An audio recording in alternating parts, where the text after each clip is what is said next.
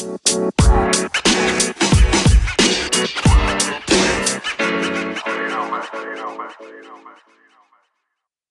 this episode of ManXcast, uh, we are with Professor Dr. Chad Cook, who is the program director of Doctor of Physical Therapy program at Duke University.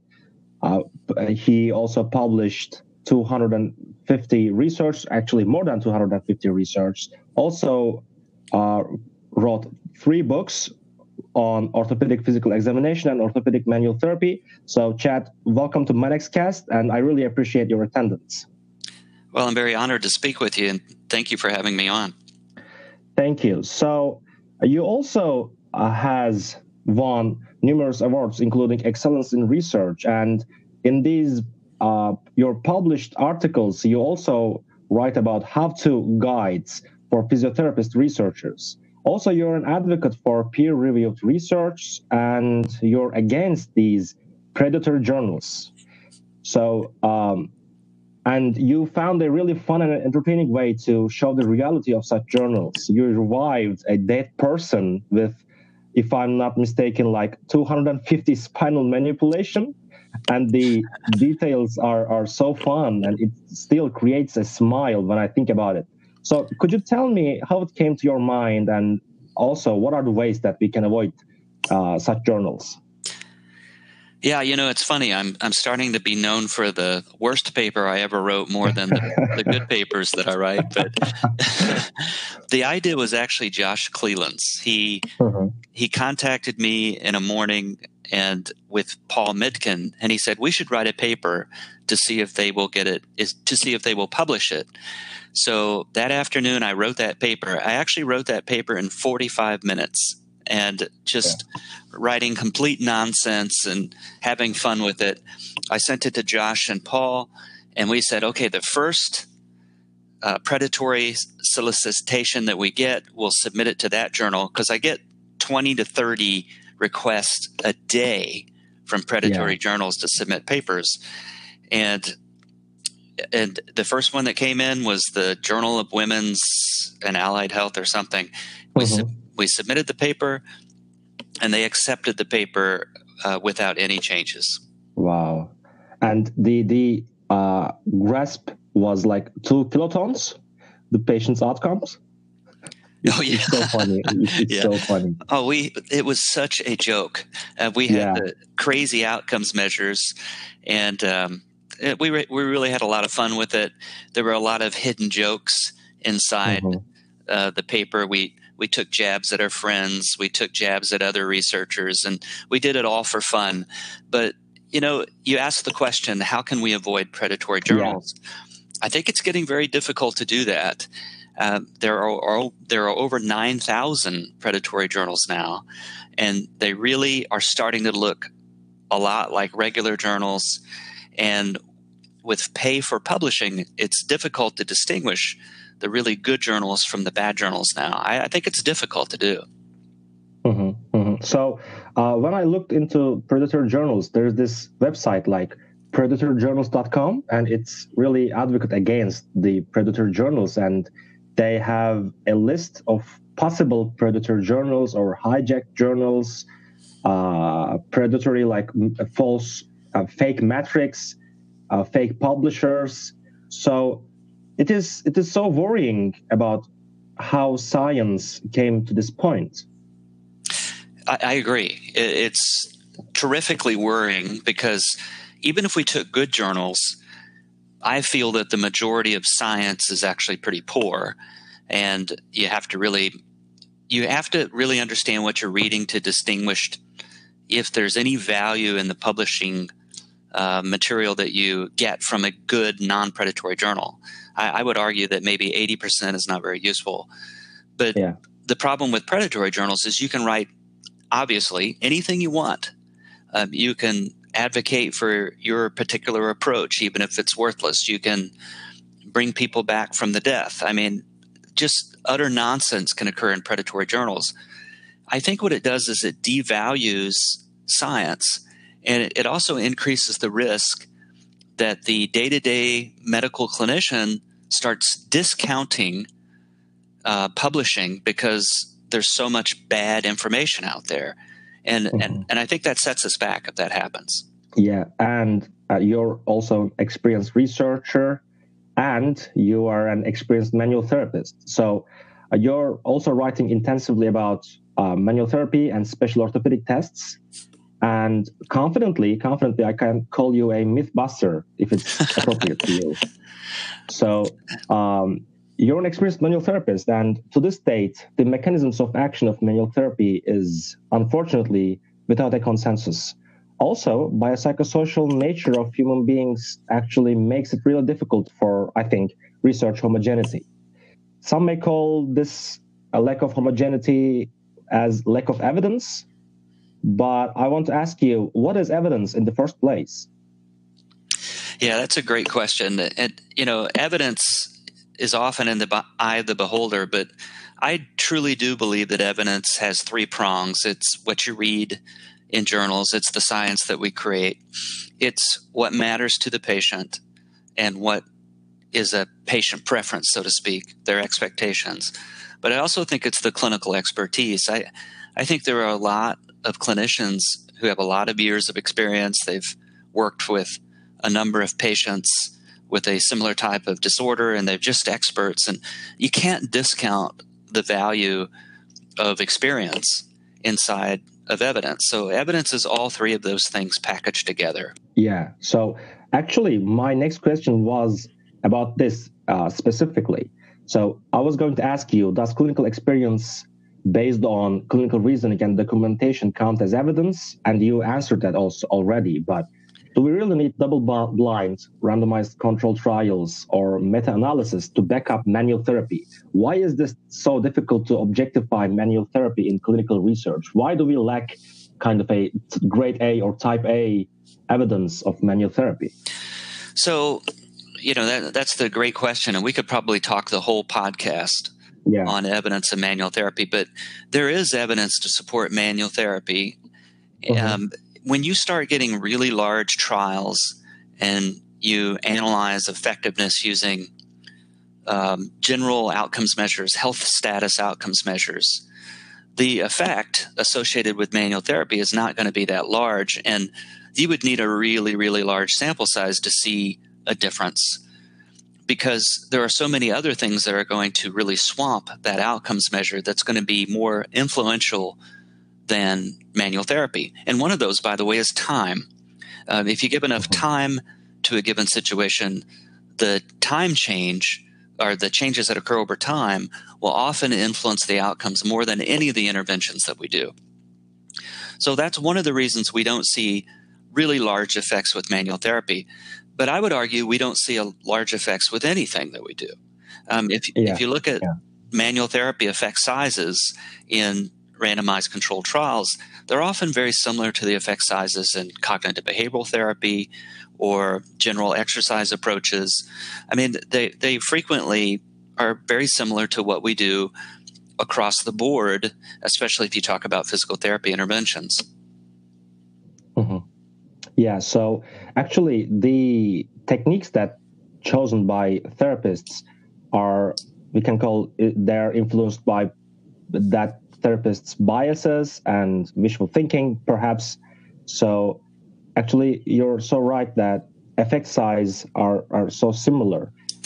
And I want to also ask you that in the light of current evidence, for example, like the evidence against convex concave roll, sacroiliac joint palpation, and so on, um, do we uh, have an effect beyond short term neurophysiological or psychosocial effects of manual therapy. And in 2020, what is manual therapist position in physiotherapy? Like, should we look at manual therapy only as a novel input to sensory system, or should we look at something like something else? Well, first of all, you've really you've really done your homework, and yeah. and you've you've dug in nicely. So I, I really appreciate that. Um, with respect to mechanisms of manual therapy, uh, I think a lot of the things that we had thought historically were the reasons why we saw clinical effects with manual therapy haven't really panned out. And a lot of the rules, and you have to do it this way, and you have to have it this angle, and it needs to be this many oscillations. that doesn't seem to matter uh, with respect to the clinical outcomes that we actually receive. There has been an umbrella term of a neurophysiological effect with respect to manual therapy. And um, what's interesting is, is there's a really nice systematic review that actually looks at what are the what are the mechanisms and the effects associated with manual therapy in human and animal studies. And it does go beyond neurophysiological, but it's not necessarily biomechanical. You'll see you'll mm-hmm. see some hormone related components, you'll see blood marker related components, but it's also all very, all short term. So the, the changes that we're seeing these are definitely short term changes, and this is probably what we see in the clinic anyway. That's no surprise to anybody. So, with respect to a novel input, yeah, I think it functions as a novel input, as a pain modulator. It might be important for that patient to show that you can alter their pain, but it should only be a segue toward a more active intervention um, to get that patient to start managing their own uh, problem. Mm-hmm. So, can we say that uh, manual therapy creates like a window of opportunity for uh, therapeutic exercise? Yeah, you know, I've heard that term used a lot, and and in all honesty, in the clinic, I I guess I do use it as a window of opportunity uh, to initiate activities that maybe the patient couldn't tolerate before. But I'll be also the first to step back and say, you know, we really need to we need to test that. Uh, we need to really know if it indeed do you need manual therapy as a window of opportunity or is this just something we assume we need? Um, and that's a, actually a great study design that needs to be done yeah so there are also some people that are really against manual therapy so they just do uh, exercise based therapy which is great but I don't know why they are so against manual therapy. Is it because of the societal differences or cultural differences? What do you think about this? You know, I there that's a that's a really rich question. And I think I think there are mm-hmm. a lot of reasons. And I think part of it is as a as a profession, we go into different swings where we think one particular approach is better than another and we advocate for that and then we really push a particular approach and we discard other approaches that maybe were once useful. I think that's part of the reason. I think that some people that are very vocal about it have a vested interest against manual therapy. Maybe they have a social media presence, uh, and it's very important for them to uh, to demonstrate a particular stance on something, so people will follow them. I think that's part of the reason. I, I think there are people who generally mm-hmm. feel that manual therapy has been abused, uh, that people who have used it have used it incorrectly, and and I do feel that people strongly are they're anti-manual therapy because they feel they're doing the right thing, uh, and I, I I've met a number of people that way. I see, I see. So yeah, there are lots of reasons on this. Um, so let's come to the most controversial thing I think like cervical instability. First of all, you've done a Delphi study about it, and which I really like and admire, and use as a reference uh, guide to to cervical instability. Uh, why did you choose Delphi study instead of like kinesiological or biomechanical analysis of it? Is there specific reasons for that? Indeed, there is. Uh, so my colleagues and I, when we did this paper, and this was in the mid 2000s, so it's a it's a it's a good mm-hmm. 15, mm-hmm. 16 years ago that we did this study. We felt that there was a clinical phenomenon that was very similar to what we saw in the peripheral joints, where there was a motor control problem. That basically there was a lack of strength and stability and control around the spinal segments and that was a yeah. phenomenon that we needed to quantify but we couldn't quantify it by uh, radiography or through imaging methods so we we often called it non-radiological instability now instability probably wasn't the proper term but probably uh, motor control would be a better term for this we mm-hmm. honestly feel that the spine shouldn't be treated any differently than we treat all the rest of the joints in our body. I mean, if we have a knee dysfunction, we tend to strengthen it and um, load it and do a number of active interventions to try to improve its stability. And uh, we feel that we should do the same thing in the cervical, thoracic, and lumbar spine. The problem is is that we couldn't identify those particular conditions. So the idea behind the Delphi was, hey, let's put everybody's heads together. Let's let's try to quantify something we see in the clinic, and let's put together these common terms associated with what we called uh, clinical instability or clinical motor control problems. Mm-hmm. Yeah.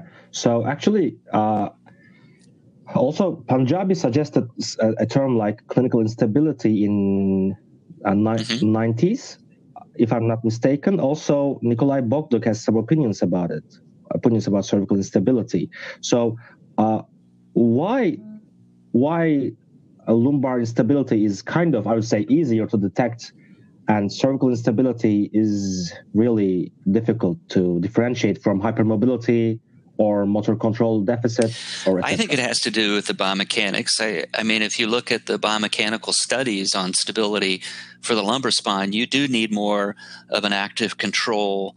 It has less of a passive stability component in the lumbar spine. So I think if you do have motor control problems there, it's going to manifest itself more vividly in the clinic. Uh, the cervical spine having more passive stability, and then the thoracic spine having more passive stability biomechanically than all the regions. So I think it has to do with the biomechanics of it. And and I'm familiar with the literature on that because that's one of the things that we really based our research on was a lot of the theories that were put together by biomechanists who were non-clinicians and uh, and and as mm-hmm. you probably know there's been great controversy in this area and as the idea of this has matured quite a bit um, again, the term instability probably isn't the best approach or the best term, um, but a motor control deficit, I think, still fits with our with our populations.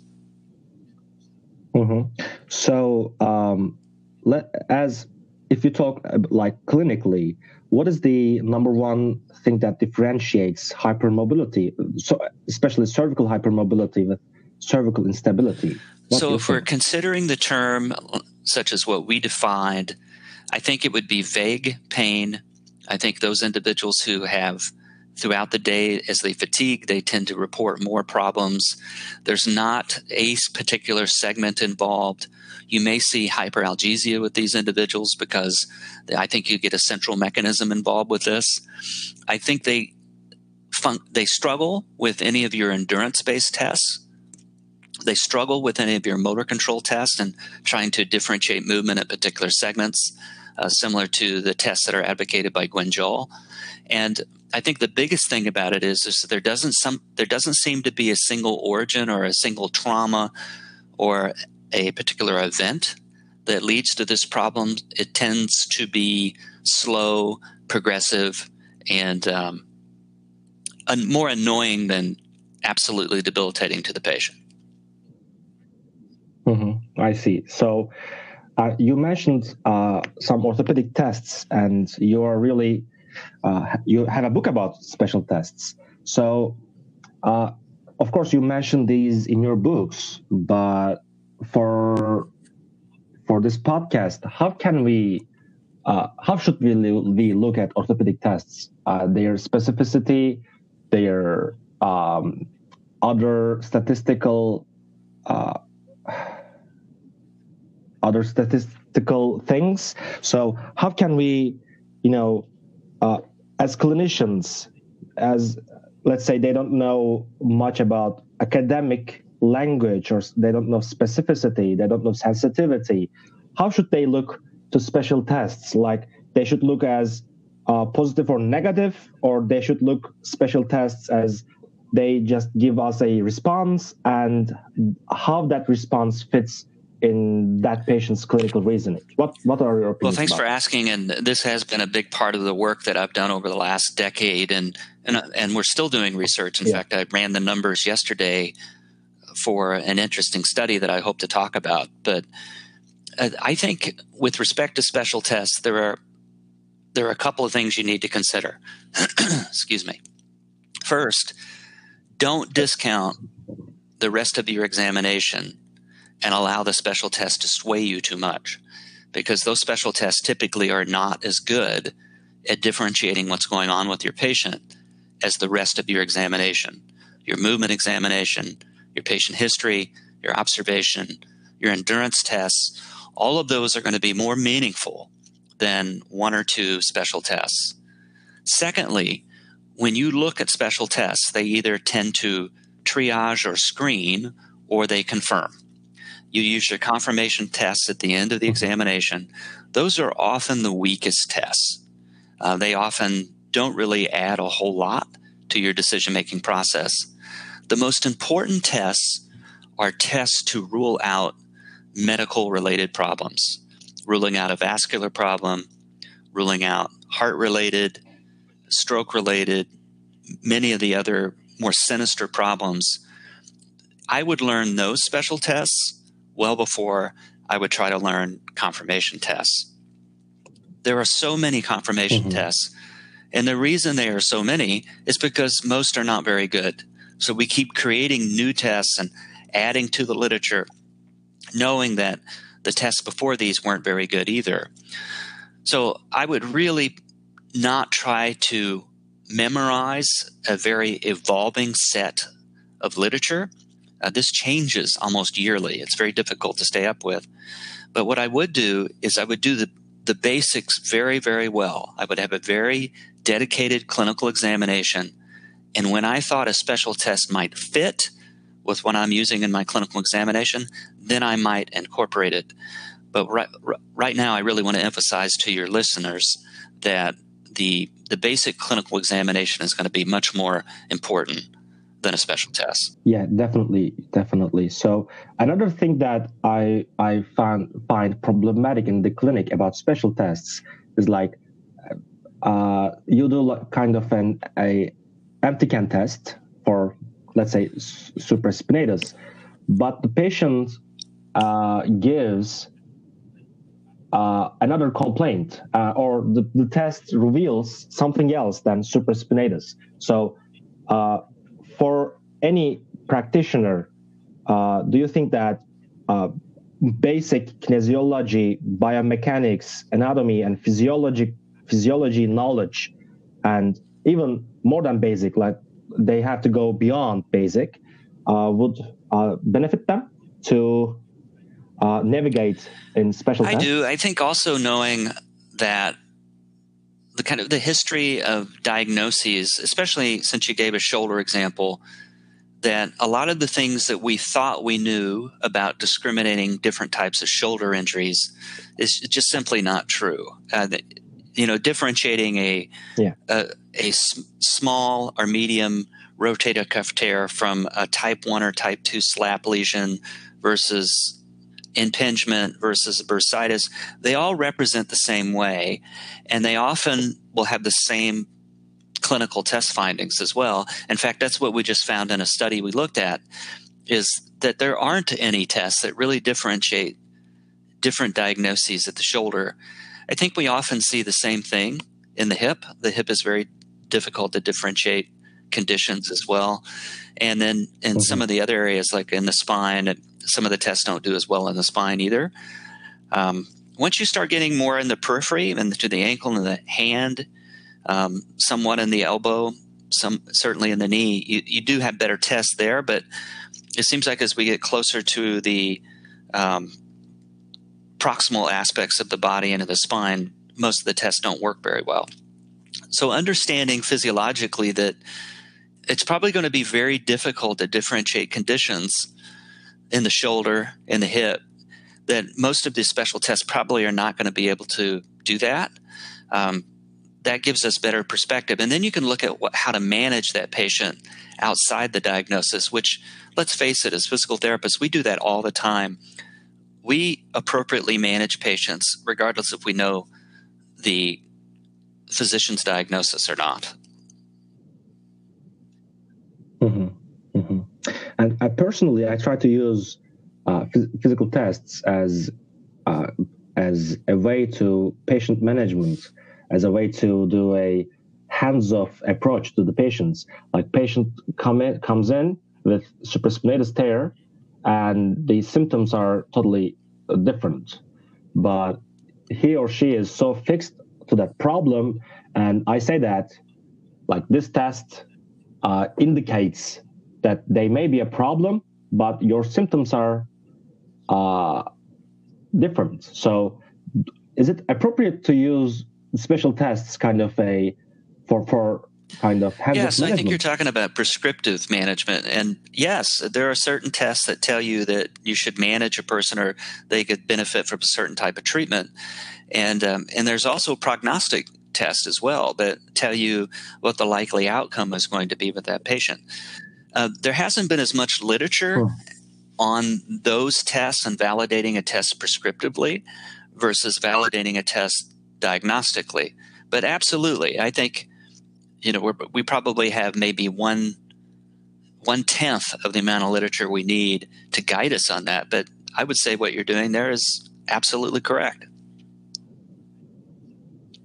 Mm-hmm. Thank you. So, uh, my last question will be about uh, the ways of clinical reasoning. So, what is your approach to clinical reasoning, and how do you uh, manage patients or how does it guide you to your session progressions yeah you know this my answer to this changes every time somebody asks me because i think i'm i'm changing i, I just yeah. my thoughts change i, I mature I, I you know i listened to your podcast uh, with ben cormack and I, I, liked his i liked your discussion with him because. He talked about how important it is to recognize the patient how to recognize your own biases and how to grow uh, as a clinician. And and you know a lot of the type of research I do is population health or big data based research. So I'm heavily influenced by knowing the multitude of things that actually influence patients outcomes. And that influences my reasoning a lot.